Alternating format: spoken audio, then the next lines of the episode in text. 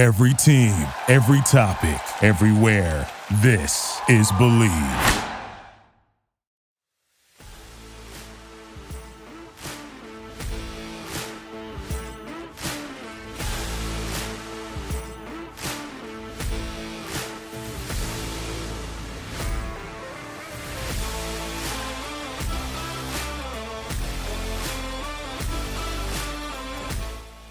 Welcome back, everybody, to another episode of the Believe in Florida Gators podcast. I'm your host, Zach Goodall. You can find me on Twitter at Zach_Goodall, as well as my co-host, Demetrius Harvey. You can find him at Demetrius82.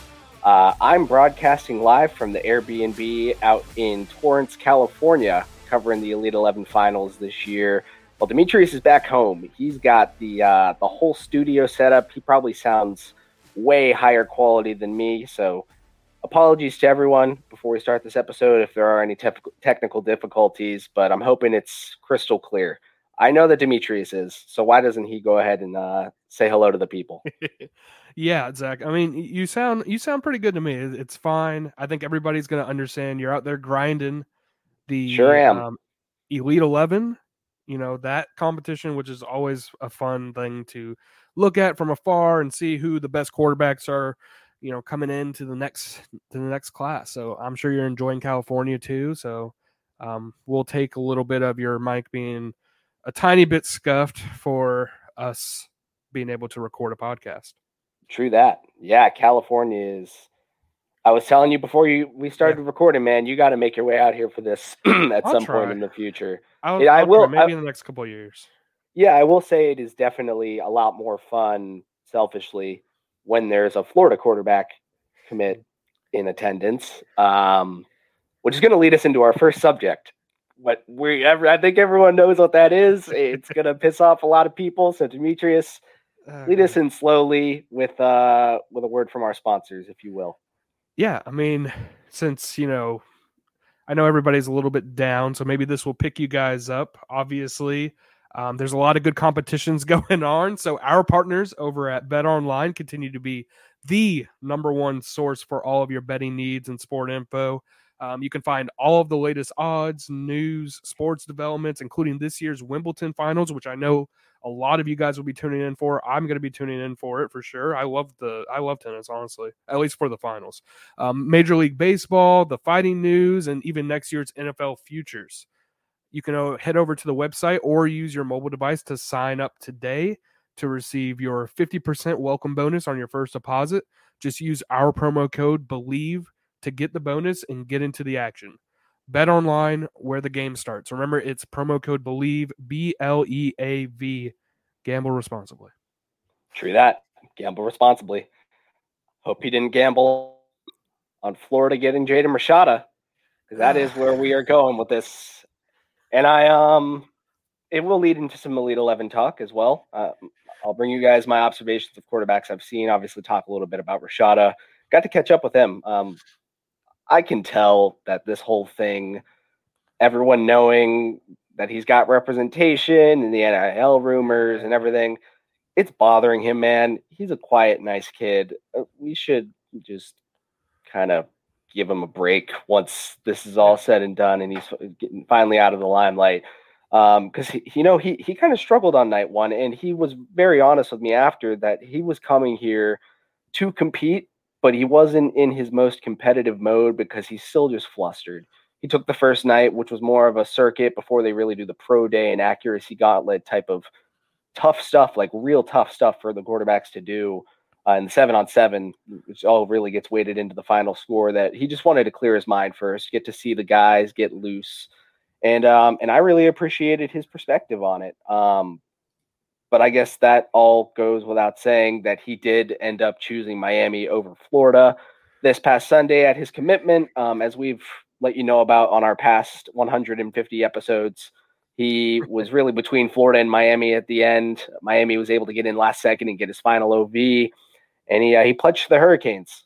If you've been following along with this recruitment on social media, reading stories, you understand that his agent or NIL rep or whatever it is, because it is legal in California for high school players to get NIL and be represented, came out and said to On3 Sports that he went to Miami for $9.5 million and took less from them than he would have gotten in Florida. Says that the Gator Collective offered him $11 million. Also claimed, again, the lawyer, not Rashada himself, claimed that the Gator Collective was dysfunctional, would advise his clients to not ever work with them. Obviously, the collective has denied even offering as much as a cent because that is not legal. This is where we are, man. We've talked about it a lot on these pods, that this is where college football is, the NIL stratosphere. So, Demetrius, first, we don't even need to do too much because, again, I want to let Rashada get past this, but we can talk a little bit about the NIL. First, just talk to me about the Florida impact here, what this means for the Gators. Where do they go from here?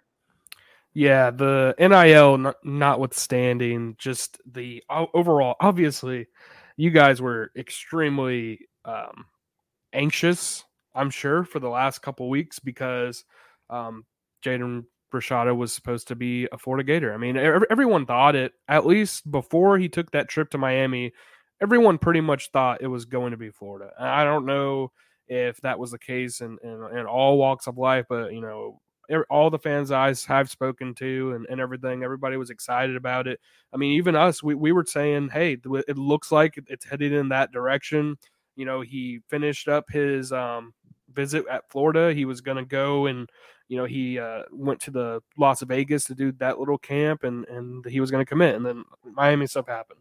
So, you know, Florida's out. Florida does not have Rashada. They're not going to get him, barring some sort of flip down the road, which, I mean, considering what we already talked about, I seriously doubt that will happen. And so now they have to move forward and they have to think about, do they want to go after a guy in this year's class? You know, the very few elite players that are out there, only really a couple guys who are uncommitted or not committed right now. You know, there's only a couple of those like top tier guys who are not committed and their leans in other, you know, places, probably not Florida.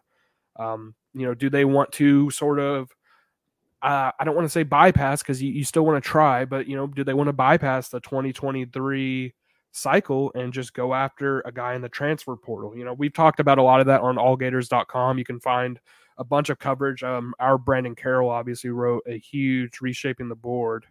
Shameless plug. Yeah, shameless plug there. But it's really just because I can't talk about every single thing that he wrote about because it was long. But yeah, sure. Do they want to go after somebody in the transfer portal next year? And then obviously 2024 is going to be huge. But Zach, you know, since you've been at Elite 11, obviously there's a lot of guys who are already committed. I know that there's a couple guys that Florida fans sort of had their eyes on, but, you know, out of all the guys that are there, you know, do you feel like there's a possibility that Florida could maybe go after somebody, or do you feel like they should go after anyone in particular, and who do you feel like is the most likely, even if they're not likely at all? Yeah, I guess with that, we really don't need to hit Rashada's NIL stuff again. Just let it go. We're past it now. Yeah. I mean, well, just to bring it up one last time, I think that a lot of fans have gotten out of control about the NIL stuff. Not only because it's just a young kid who, you know, is trying to do what's best for him and his family, but because this is just the landscape of college football right now. You can get upset all you want, honestly, but it doesn't really matter because this is just the direction it's going. So there's not really much reason. We talked about it a bit. Everybody knows how NIL works, or at least from what we know how NIL works, and it just is what it is. So, you know, he chose to go to Miami, didn't choose to go to the Gators. Now you kind of have to move forward. I've said it a few times on here that it's a conversation for another day where we'll unload all of our theories and what we think should happen with NIL, and that will come. But I know that I certainly talked a little bit about it on radio these past couple days. Demetrius did too. We've got it on our timelines. Just some ideas for people to think about as it pertains to NIL going forward across the entire landscape, not just Florida. Let us know what you think if that's something you guys want to go and check out. Again, they're on our Twitter timelines. Anyway, back to Elite 11, yes. This is a stacked lineup this year, man. I think there's 17 of the 20 are committed. Yeah, except that Nico, the Tennessee commit, don't press me to say his last name, won't get it right. He had to drop out last second. He's got a volleyball tournament. Yeah. He's a stud volleyball player. Is that going to be his career? No. I mean, we know about his NIL situation, and he's going to go be the quarterback of the future at Tennessee. But for now, he's enjoying high school volleyball, and he's kicking ass at it, so more power to him. They replaced him with a virtual unknown, Jackson Smolik. He's a Tulane commit with offers from schools I've never heard of otherwise.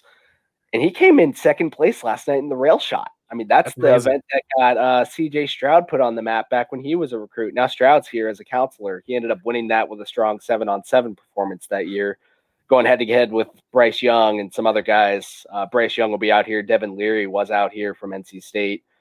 Caleb Williams isn't a counselor, but he was out chilling because he's at USC. It's right down the road. He's the 2020 Elite 11 champion. So it's a really, really great group of competitors, as well as college arms coming out and showing these guys the ropes, obviously showing us a couple of highlight throws along the way. I posted some on Twitter as well. As it pertains to Florida, again, a lot of these guys are committed, right? Yeah. Our number one guy after the first day, which was it was 3 circuits and then the rail shot competition. It was a bit less, it's structured, but it's not as much of a one thing structured event. Like the pro day will be day 2, the accuracy gauntlet and 7-on-7 will be on day 3. But our number one guy coming out from the SI All-American rankings is Dante Moore. Long shot for Florida. Truly don't think there's any chance the Gators would get him, but he is one of the guys that is undeclared. He is a top 10, probably top 5 talent in this class in the entire country. Quarterback out of King up in Michigan, up in Detroit. He's real good, man. And I know that Oregon, Texas A&M, and some of those schools are kind of not, I don't want to say the leaders, but it looks like it's trending their way. But Florida had him on a visit this past spring. It was kept pretty tight, I guess. Not too many details came out, and he didn't come back. But if Florida's going to continue being picky with quarterbacks, as we saw throughout the spring, as we saw when they focused on Rashada, Moore is very, very easily the top option. Would you agree? Yeah, I mean, absolutely. I haven't necessarily watched him a ton, but given all of his rankings, given what he's shown and what I've actually seen, absolutely. Obviously, he's the guy. If you're going to look at people who are undecided, he's the one guy that everybody would want. Most schools. I think there's been. I was reading on the SI All-American side, where you guys ranked all the guys, Notre Dame, Michigan, Ohio State, like all these big programs are in on him theoretically. Not to say that he's going to go to one of those, but it'll be a very big long shot. I think that what happened was with Florida is they put all of their eggs, and not to say that that's not a wrong thing. They put all of their eggs, or at least a lot of their eggs, into one basket, and that was Rashada, and that seemed to be a little bit late too. To be honest, like the momentum to go after him, it didn't feel like that was starting way back in February. It's felt like it started around April, May, and then like into June, and then now we're here. So it's one of those things where, do you have enough time to make up that ground to get a guy like Dante Moore? I just don't think so. Yeah. So yeah, no, I just really don't think that they have enough time to do that now, barring an unbelievable season. I think that this is sort of what we've talked about before, where if the Gators all of a sudden look like a phenomenal squad, Anthony Richardson looks like he's on fire, he's going to probably declare, this sort of thing where everybody's looking at Florida, including the recruits who have not signed on the dotted line, that's when Florida could swoop in late and get a guy potentially to flip or to do whatever, at that point. But for now, I just think it's you almost have to just sort of reset your board, reset what your strategy is, and go in at that point. And if you land somebody good, if you don't, you have to have another plan coming up later down the road. Yeah, and I think even with flip candidates, because, right, in an ideal world, Napier wins more games than people think he will in his first season as head coach. Anthony Richardson's a star. The system looks great for quarterbacks. He goes to the NFL. There's opportunity here. Of course, people are going to be interested. That being said, a guy like Dante Moore, who seems to have that, kind of lists of top schools of Texas A&M, of Oregon, of Notre Dame, those schools that are really firmly in the mix, they'll fight hard to keep him. So assuming one of them gets him. So at that point, you do still have to continue looking down this list. And there are quarterbacks obviously not here that would be worth looking at, but this is a good representation of the top of the class. J.J. Cole, Iowa State commit. Don't think there's any chance an Iowa native ends up coming down to play quarterback for Florida, but he was one of my favorite guys last night. I personally had him as the second best guy there. He's number 4 in our rankings. Austin Novosad, he's a Baylor commit. I don't believe there's any contact from Florida at this point, but there have been a lot of schools entering the mix there as well, starting to offer him, and he's become an intriguing flip candidate right around now. Ohio State sent him an offer, and we're not sure if Ohio State's really pressing for a quarterback in this class. He's certainly not in that range of quarterbacks that they tend to bring in, those 5 stars year after year, but he's a good, more high floor quarterback that they look in, maybe bring in as a bridge quarterback in between 2 5-stars, like they obviously had last year. And then they've already got a commit for 24. But maybe a guy like him is someone you start to enter the mix for. Marcus Stokes at Penn State. We've talked about him before, the Nice product, obviously the ties to Tim Tebow there for Florida. It's pretty funny. I talked to him last night. I've gotten to know him quite a bit over the past year or so. And he knows I cover Florida. And I was just asking him, I was like, so Penn State, locked in, everything's good. You're starting to recruit for them or anything like that. And he mentioned it kind of out of the blue without me saying it. He was like, yeah, I'm locked in with Penn State. I see all these people on social media saying he's the Gators' last hope. They got to try and flip Marcus Stokes, but I'm locked in. I thought it was very funny. I thought it was kind of telling because he went on to say that Florida's also not really been creating much contact at this point beyond, when he was there for their 7-on-7 camp last week. Yeah, the fact that we're not hearing anything with him, who's a backyard guy, I think he's worth taking. I think he's really improved over the past 6 months every time I've seen him, and he's got great talent.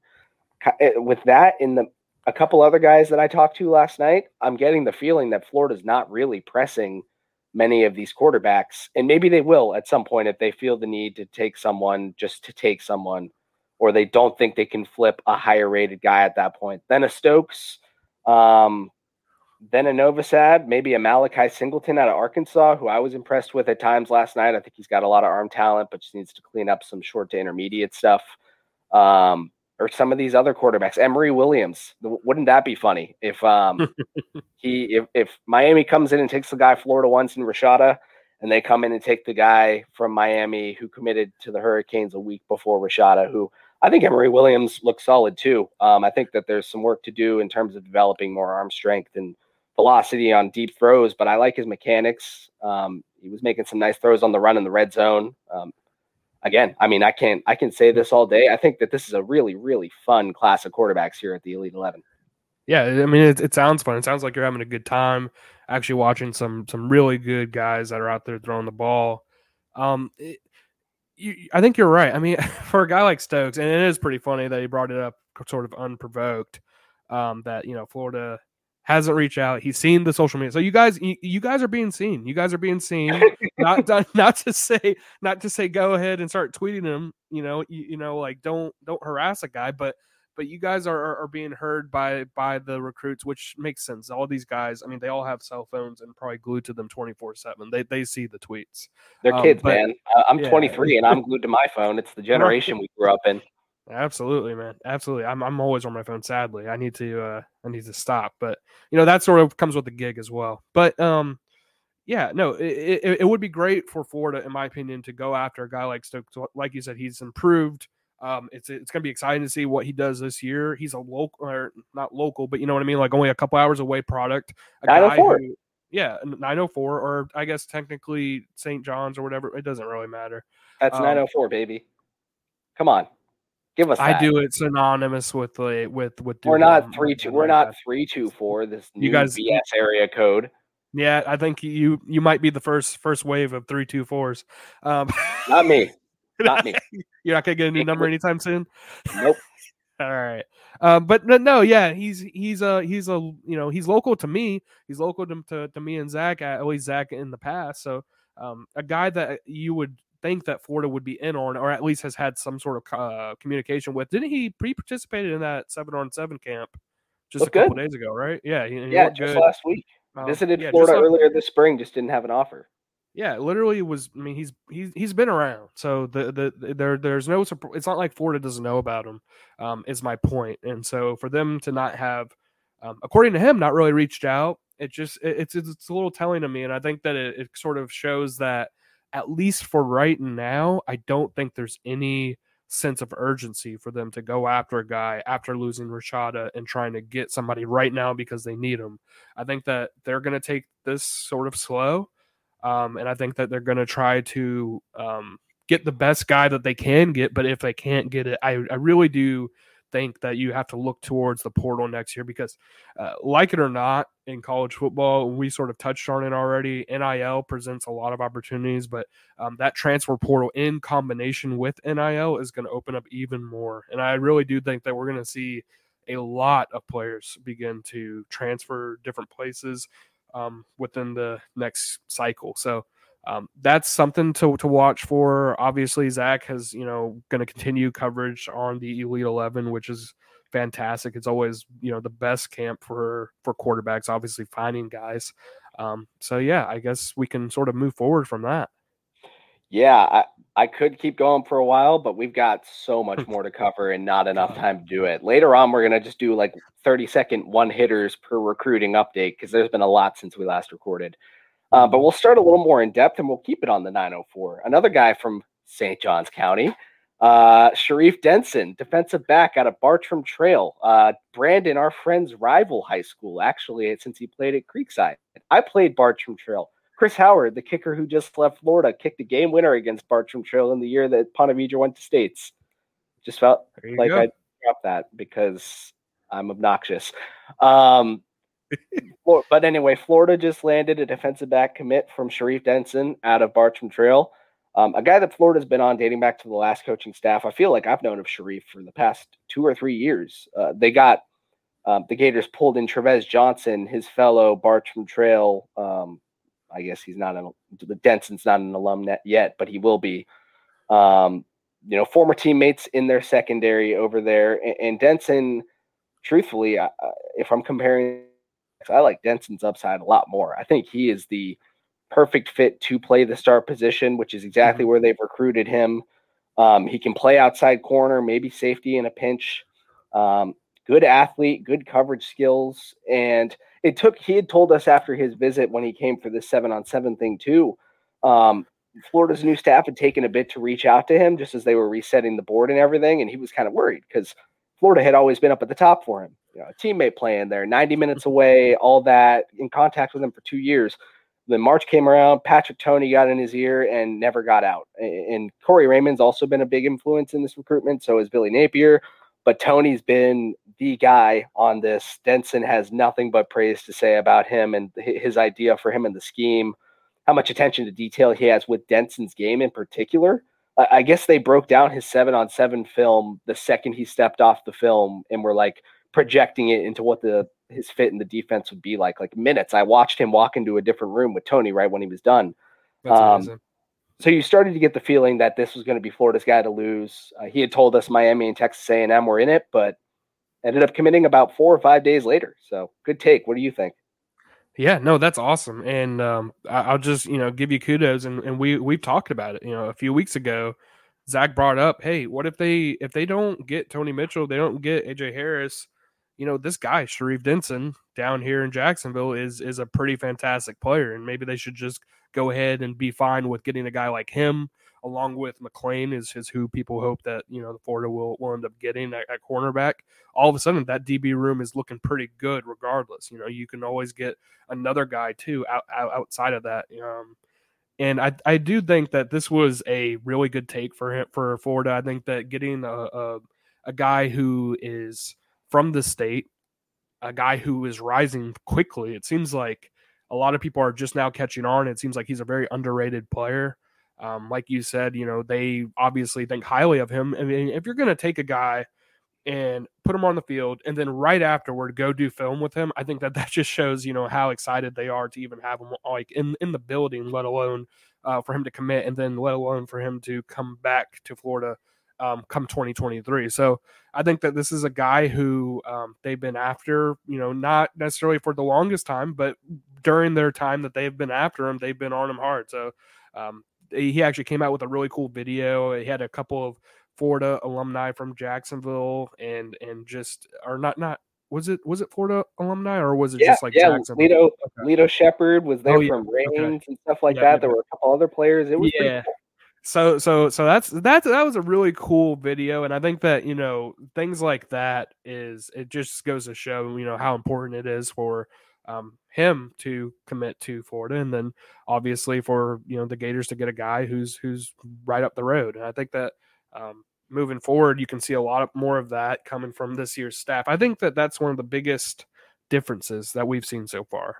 A lot of Florida recruiting before, it seemed like they were just going out anywhere. You know, they were getting guys from Texas. They were going, you know, up north. They're going to Alabama, to Georgia. Obviously, they're still going to do that, but it's always good to get the homegrown talent to control the state, especially the state of Florida, which is rich with talented football players, and just move forward with that. Yeah, and we'll touch more on that when we do our one-hitters later, because you mentioned our conversations about Denson in the past and other in-state guys they could get. There will be an update that we have to share on another in-state corner, as well as his teammates and plenty of guys. But before we get to that, like we had mentioned, Denson was a guy pursued for a long time by Florida, more recently by the new coaching staff.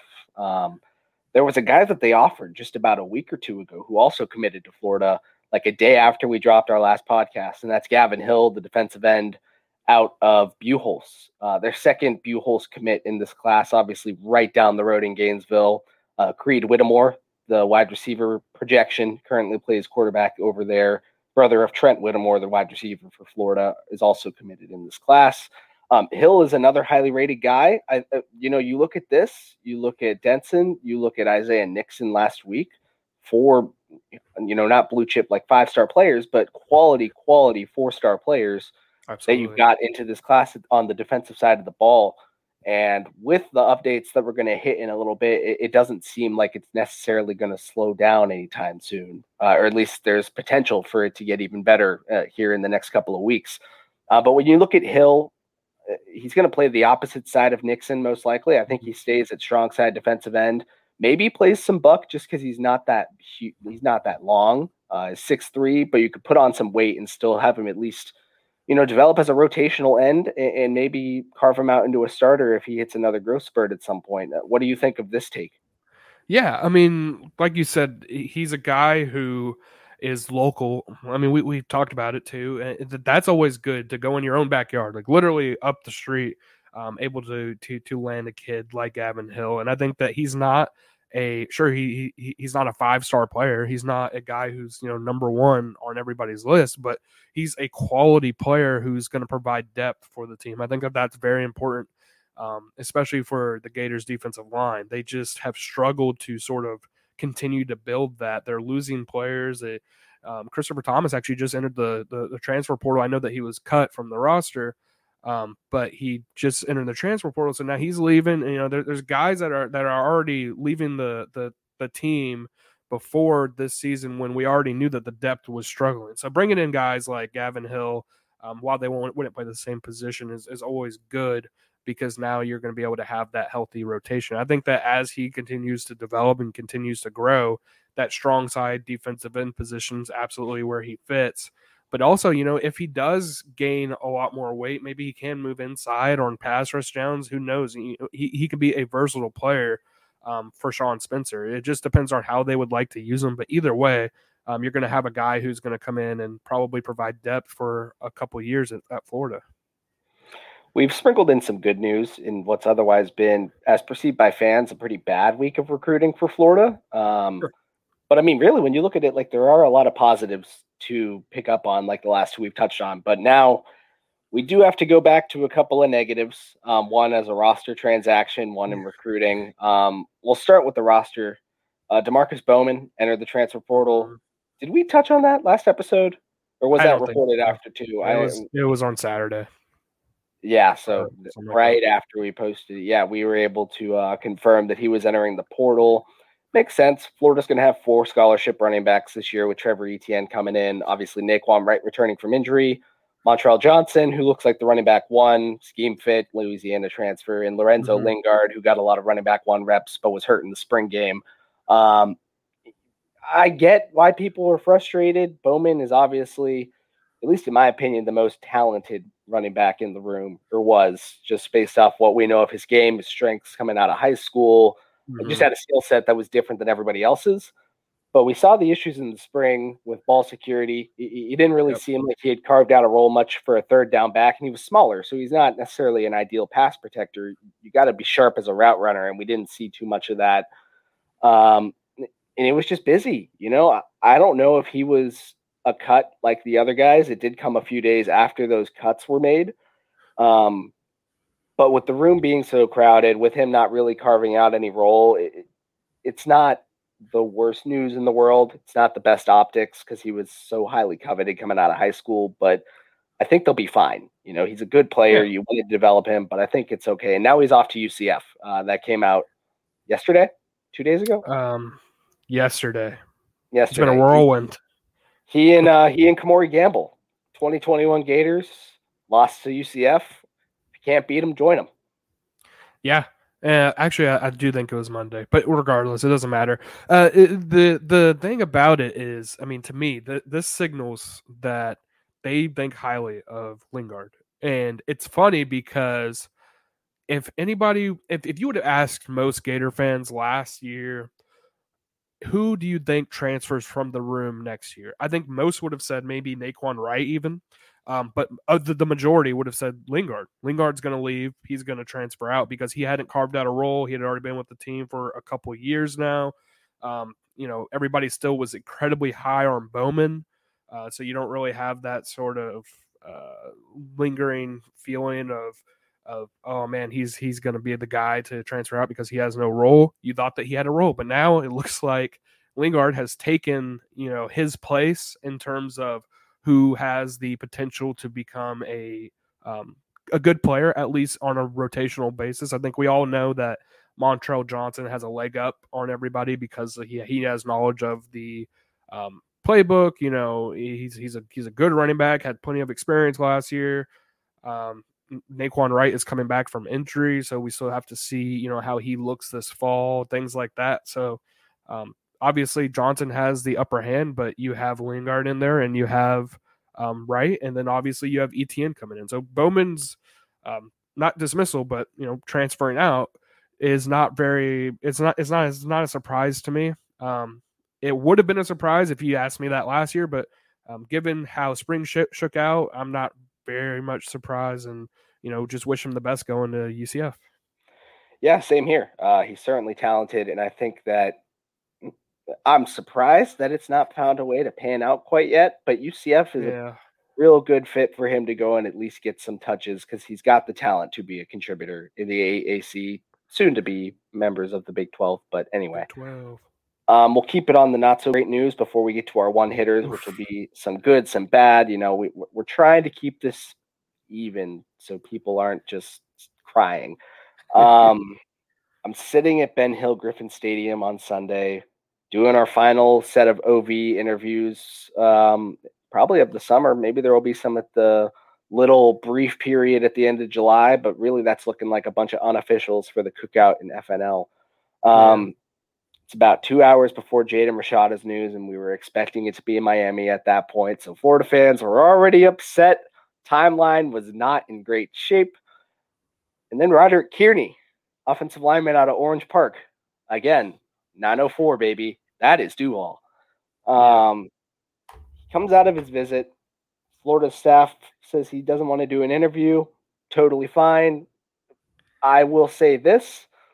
In the past, I will say the past year, roughly, there's been several instances of when a Florida staff, former and current, come out and say a player doesn't want to do an interview, that player tends to commit. Announces his pledge not long after once he's out. Well, Roderick Kearney sure did that. The issue is he did it to Florida's biggest rival, and he most likely was not out of Gainesville. I would bet he was certainly not out of Alachua County when he did that. He's got to go up 301 to get to Jacksonville. I'm thinking the furthest he would have been based on the timing was Waldo. And that's assuming he went straight from BHG to Jacksonville. Mm-hmm. Yeah. The timeline freaked out. I think there were some heart attacks going on there. And obviously Florida State fans, because the trolling the past couple weeks, really, I mean, since Napier and Mario Cristobal were hired, has been Florida to Miami. No one really cares about Florida and anything in recruiting. It doesn't feel like a threat to either of these new hires at this point. Well, Florida State fans had the time of their freaking lives because they rubbed it in Florida's face. That was, I've honestly, as people know by now, being a pretty young guy, not thoroughly covered recruiting for that long. But that was one of the funniest, certainly wild moments I've had doing this. It was wild. I think the combination that I'll be honest, the June 26th, Florida fans might want to just erase it from their memory. It never happened because that was probably one of the worst sequences. Okay, so you got a guy, you know, you got reporters on campus interviewing kids, you know, they're on their official visits. Oh, you're excited. Kearney's coming in. He actually announced it a couple days before that he was coming in for an official. Everybody's pumped. You know that Jaden Rashada is about to commit. You don't necessarily know it's Miami, but you think it is. But at least, you know, you got a couple guys on campus.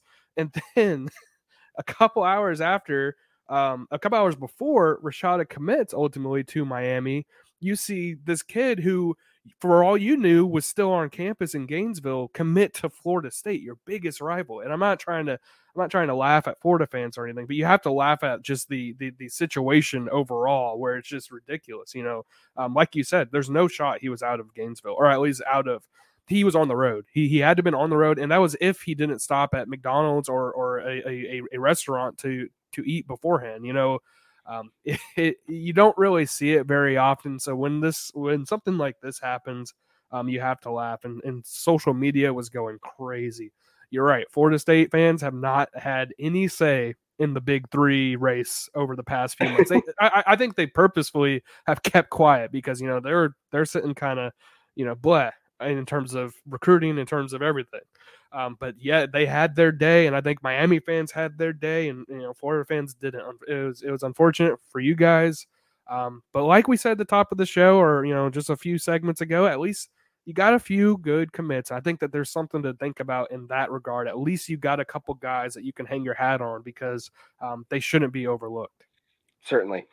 It was funny. I had former Florida State players in my mentions laughing about it too, which is funny because I will say, the one player that stands out, maybe I'm wrong. I should know my history better than this, but I'm pretty sure he had a losing record against Florida. So whatever. Yeah. But Kearney was a guy that a while ago seemed to be kind of leading to Florida State too. Florida, as of February, really wasn't in contact with him much. It's the same story we hear with a lot of guys in 2023. You know, Florida really was focused on reshaping their board in that January to February timeframe, while also trying to close out the class of 2022, then picked up on contact around March. And Kearney was one of the victims of that. He didn't hear from them much until around March. Then he came and visited once, came back and visited another once or twice before spring practices were over and got to see things. Then was in Florida 3 times in June in a couple weeks span, finishing with that OV. So it seemed like Florida was really picking up ground. He's one of my favorite offensive line recruits in this class too. Another strong one coming out of Florida. So certainly Florida would have liked to get him. He may have even been the number 1 lineman on their board for all we know. So it does sting. But again, as Demetrius said, plenty to hang your hat on. You've got to be excited so far with what they've done with the offensive line commits. As we've talked about in previous episodes, we don't think they're done. We think they will still find a way to get a, you know, higher rated, maybe a blue chip guy or two in here, but they've started building a solid foundation to rebuild the trenches. Obviously important. Would have been nice if Kearney was a part of that, but alas, we will see him on Saturdays or maybe Fridays, I guess, if this Florida State Friday thing continues to be a thing in the future. Back to good news, if you're cool with that. And we can roll these ones quickly because I know we've gone for a while, but we've got a lot here. Andy Gene, wide receiver out of Miami Northwestern. Final OV before the dead period was to Florida. Right now, the Gators are his leader. I think that is huge news. As we know, they're trying to rebuild the wide receiver class. Another position like offensive line where they've got some quality, lower-rated takes, but guys that you understand the developmental upside. Gene would be one of those guys that comes in and is one of the leaders at the position. He's not so much of a great speed guy. He's got solid athleticism, but he can make the grimy catches. He's a good route runner. He can make yards after the catch. He's an all-around exciting player, really tough, out of Miami Northwestern. I think he would be a great add, and he had a lot of great things to say right after this visit, D. Yeah, no, I mean, he obviously made Florida his leader, or said that Florida was his leader. Now it's not set in stone. He made sure to make to talk about it, saying, "Hey, like, this isn't 100%, but that's pretty much where it's at right now," and that's a good thing. I think that what the biggest thing that they need right now is to go into this last part of recruiting cycle and into the fall with guys like Gene, having them as their number one or maybe number two, team out there. And I think that obviously bringing in guys who are talented at the receiver position is always good. I think that that's something that they need to work on. It's one of their problem positions because of the last 2 years, the attrition that's occurred. So bringing in a guy like him would be great. Yeah, and there are a couple other schools that'll still continue to get looks from him. Texas A&M is a school that he got. He recently took an OB to. Georgia and Alabama are in the mix to potentially get one of his final OBs. He wants to use one at Miami for sure, where he was formerly committed. It was interesting, though, and he's going to be back sometime in July, too, in Gainesville. Mm-hmm. He was saying that he wants to be kind of part of a rebuild. He wants to help a new coaching staff come in and build something from the ground up and be one of the leaders very early on. Texas A&M, Alabama, and Georgia, not so much. Florida and Miami now, certainly, which could be another great Florida-Miami battle down to the last second, especially. Hurricanes have a lot of good receiver targets that they're looking at in Miami. I don't think they would hate losing Gene to Florida too much. So I personally think that's one to really keep an eye on until the end. The Osceola trio, we talk about them a lot because Derek LeBlanc basically lives on campus. We hinted at this past episode, too, that they were looking like they might be moving things up. We can confirm now that Derek LeBlanc and cornerback Jakeem Jackson, reference to the in-state cornerback talks from earlier around Denson and all that jazz, they have moved theirs up to July 28th. I would imagine John Walker, their dominant, personally, I think the best player of the three. I would assume that he will move it up as well. They were all supposed to do it on October 22nd. But he's kind of the quieter one of the bunch, and that is not confirmed at this time. It's not exactly sure who his finalists are. There's kind of like a top seven, but he had set all five of his OVs, and Florida is supposed to get the final one in October for a game. So you have to like where Florida stands there, considering he is planning on being here for an OV. Very well could move up with LeBlanc and Jakeem. Whereas LeBlanc and Jakeem, LeBlanc has a top three now. Demetrius, it's Penn State and Oklahoma, right, with Florida? Yes. And then Jakeem Jackson came out with a top six. I'll need you to go through that list for me, but I know Florida's in a great spot there, and Florida really likes it. Florida loves all three of these guys. But I know that, as I've mentioned in the past, don't worry too much about the out-of-state guys because they really like in-state dudes like Cormani McLean and Sharif Denson. Jakeem Jackson is certainly high on their board as well. Yeah, he was that third corner that we've always talked about. If they had missed out on a couple other defensive backs, and it seems like they have so far. So go ahead and get Jakeem when you can on July 28th. But yeah, no, his top schools are Tennessee, Penn State, Auburn, Alabama, and Kentucky, obviously, to go along with Florida. So, he has a top six right now as opposed to the top three that LeBlanc already put out. Like you said, we have no idea exactly what Walker has set scheduled for, but, he has, I think he's put out all of his official visits that he's going to, and there's only five remaining, or five on the list in general. So five total, and I think he took four in June. Oh, okay. That's what On3 has said. And I know On3 and 247 have some conflicting OV data, so we might want to check this. Keep saying what you were saying. I can look into this real quick. We'll check it out in a bit. But yeah, no. The point is that these guys, which we don't know if Walker's going to command on the same time, it would just make sense for him to do it. And unless he has some special reason for doing it in October, it just makes sense to do it with his teammates like he had planned.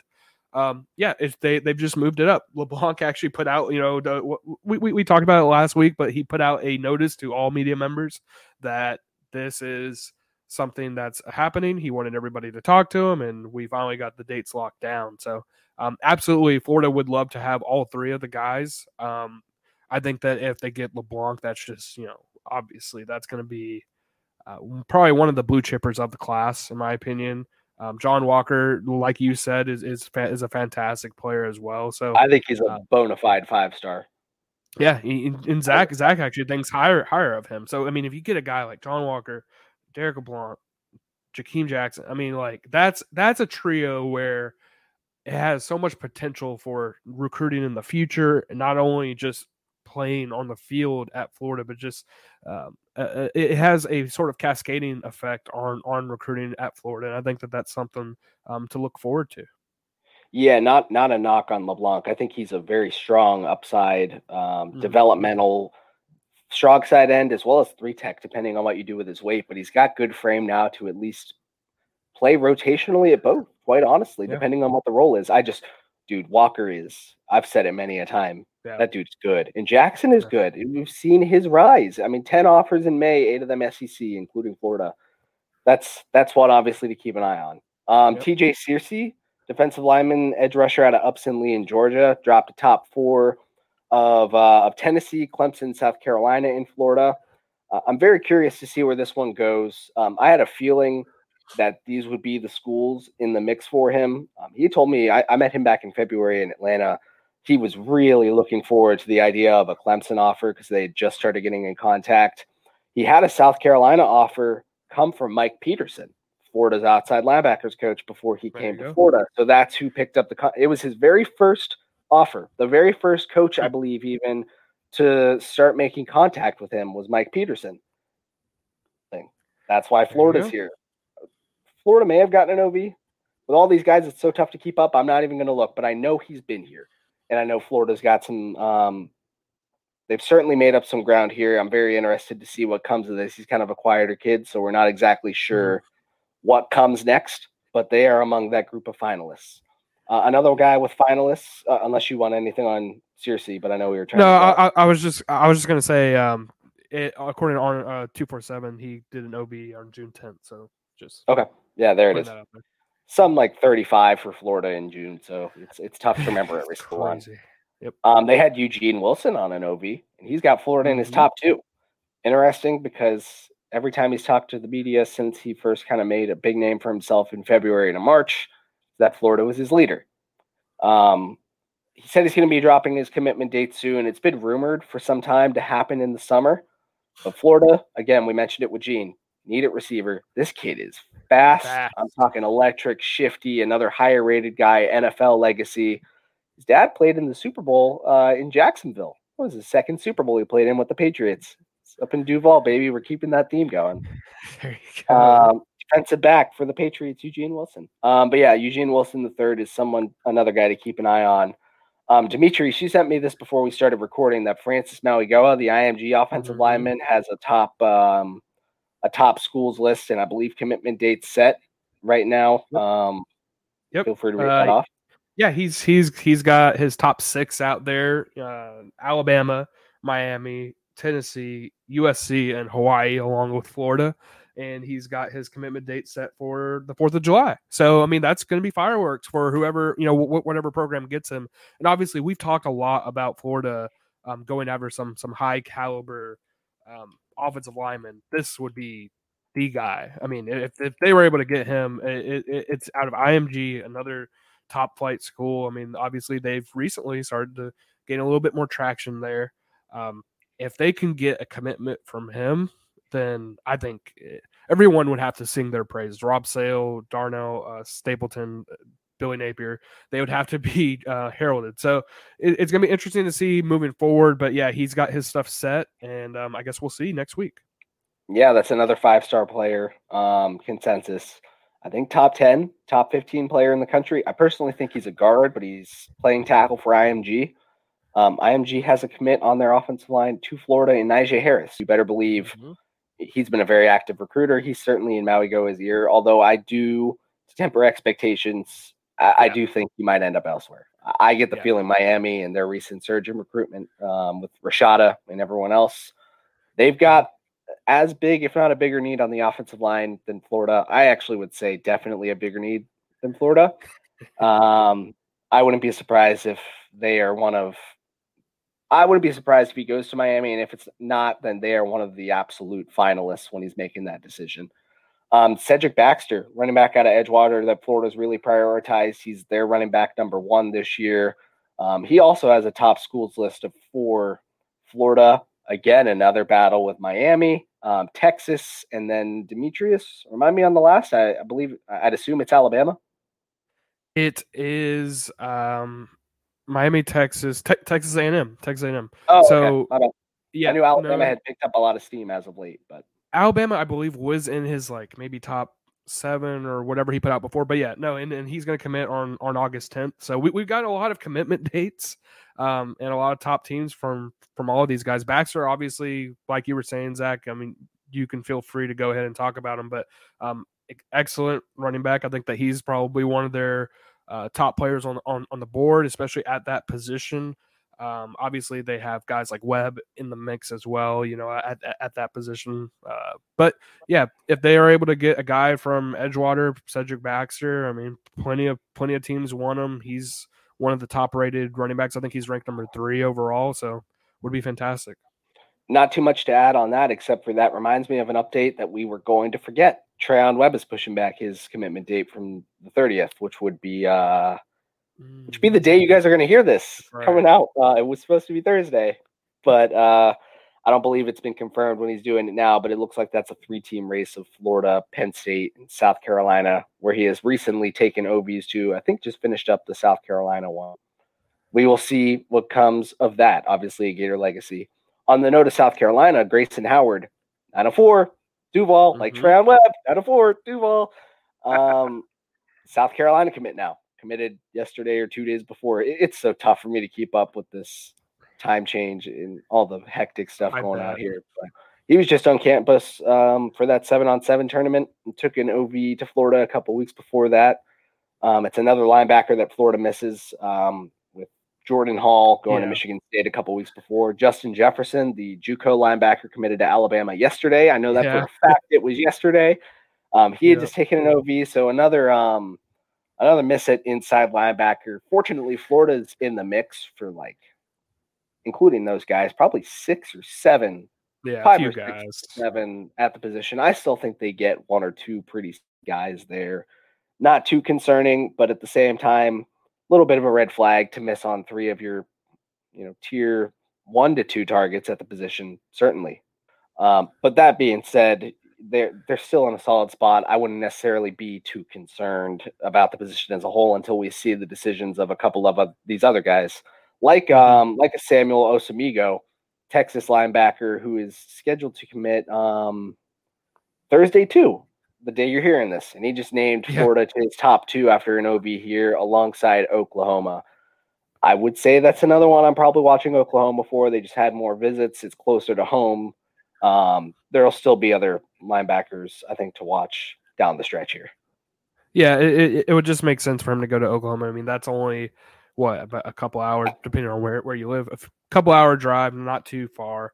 But, yeah, no, you like you said, at linebacker, they have a bunch of guys. Brandon Carroll actually just wrote an article about Raylan Wilson, who decommitted from Michigan, who Florida is very in on. And so now that reopens a spot for maybe Florida to slide in there and get him but we don't really know exactly what's going to happen with that so far. So it's just interesting to see all these guys are coming out with their commitment dates and their top teams. This is what we kind of said was going to happen, though. You know, when we first started this podcast and we started talking about recruiting, we talked about this sort of month of July and heading into August 1st, which I might actually push back now in terms of, you know, where they stand on recruiting to maybe even in season where you can actually make a judgment. But that it sort of all lines up about, you know, where these guys are going to ultimately end up. And then we get to see in the season how the team actually plays and then moving forward. Yeah. With inside linebackers too, more guys to watch include Raul Aguirre, who really liked his OV. Malik Bryant, obviously an edge rusher in high school, but projects as an inside linebacker, although he's more of a weak side guy, and I think they're looking for a traditional Mike, but still several guys to at least keep your eye on. Is that it? Do we have any others that I'm missing? I think I'm pretty sure that's it. We even hit on Webb, who we forgot about. So that's crazy, man. Almost an hour. This is our longest episode to date, I'm pretty sure. I hope you guys enjoy. I mean, we aren't going to be doing hour-long episodes very often, but hopefully you guys got a lot of information out of this. I mean, this is – we're doing it just so that we can inform you guys, keep you up to date. You don't even have to really listen to anybody else. So true. We want to keep – yeah, we're trying to document this for ourselves too, even though, as you can tell with all this, it's kind of hard for me to even keep up. But have every move documented. As we've seen over the past – couple of weeks, really, with these OVs starting, dominoes have started falling fast. You know, the quarterback dominoes, Arch Manning, Jaden Rashada, a couple other quarterbacks, these top players at their positions. And we're going to see a lot of guys wait till December. We're going to see guys flip. We might see guys wait till February, as we've talked about, due to the NIL factor here, where the NIL or the early signing period doesn't matter as much. But right now, I will tell you, is as busy as it's been all cycle. And I don't think it's slowing down anytime soon. I bet we'll have 3 or 5 more names to talk to you guys about next week when we're back, which I guess wraps it up for us, man. Demetrius, any final notes? Anything you want to say before we get out of here? No, that's really it. I mean, just if there's one thing I'll talk to you guys. I don't know how many of you are on Twitter, but if you are, just, you know, be nice. I don't know what else to say. Be nice. I think we've all seen what's happened over the past couple of weeks. And I think it's just time to calm down. Spread and manifest positive energy. Yes. That's what I'm trying to do out here, man. So if you guys want the positive energy that's coming from hanging out in California, as well as Elite 11 updates, make sure to find me on Twitter at @Zach_Goodall. I will keep digging on quarterback possibilities for Florida. I promise I am doing my absolute best in that department. But follow along there for Elite 11 updates, as well as Gators recruiting and football, as we keep chugging along through this offseason. Follow up my guy Demetrius at Demetrius82. Same type of deal, covering his favorite topic, recruiting right now as we get closer, as well as when does Jag stuff get started? It's like probably July. 3 weeks from now, right? July 24th, the Jags open training camp. So just over 3 weeks, yeah. It's going to be a busy – we're getting closer, everybody. Because that's around the time Florida will have spring, fall camp starting too. SEC Media Days will be the week before that. So we're getting ready, people. Make sure to stick around. Leave ratings and reviews anywhere you listen to us, as long as they're 5 stars only. But let us know what you think, the pros, the cons. If you want this much quarterback talk, whatever, you know, just let us know. And we're willing to adapt to make sure the listeners are happy. Make sure to go check out Bet Online. Use our promo code. It's BLEAV, believe, and you'll get that 50% match on your initial deposit. We will we'll catch you guys next time, hopefully with much fewer updates, unless they are positive for Florida football. See you.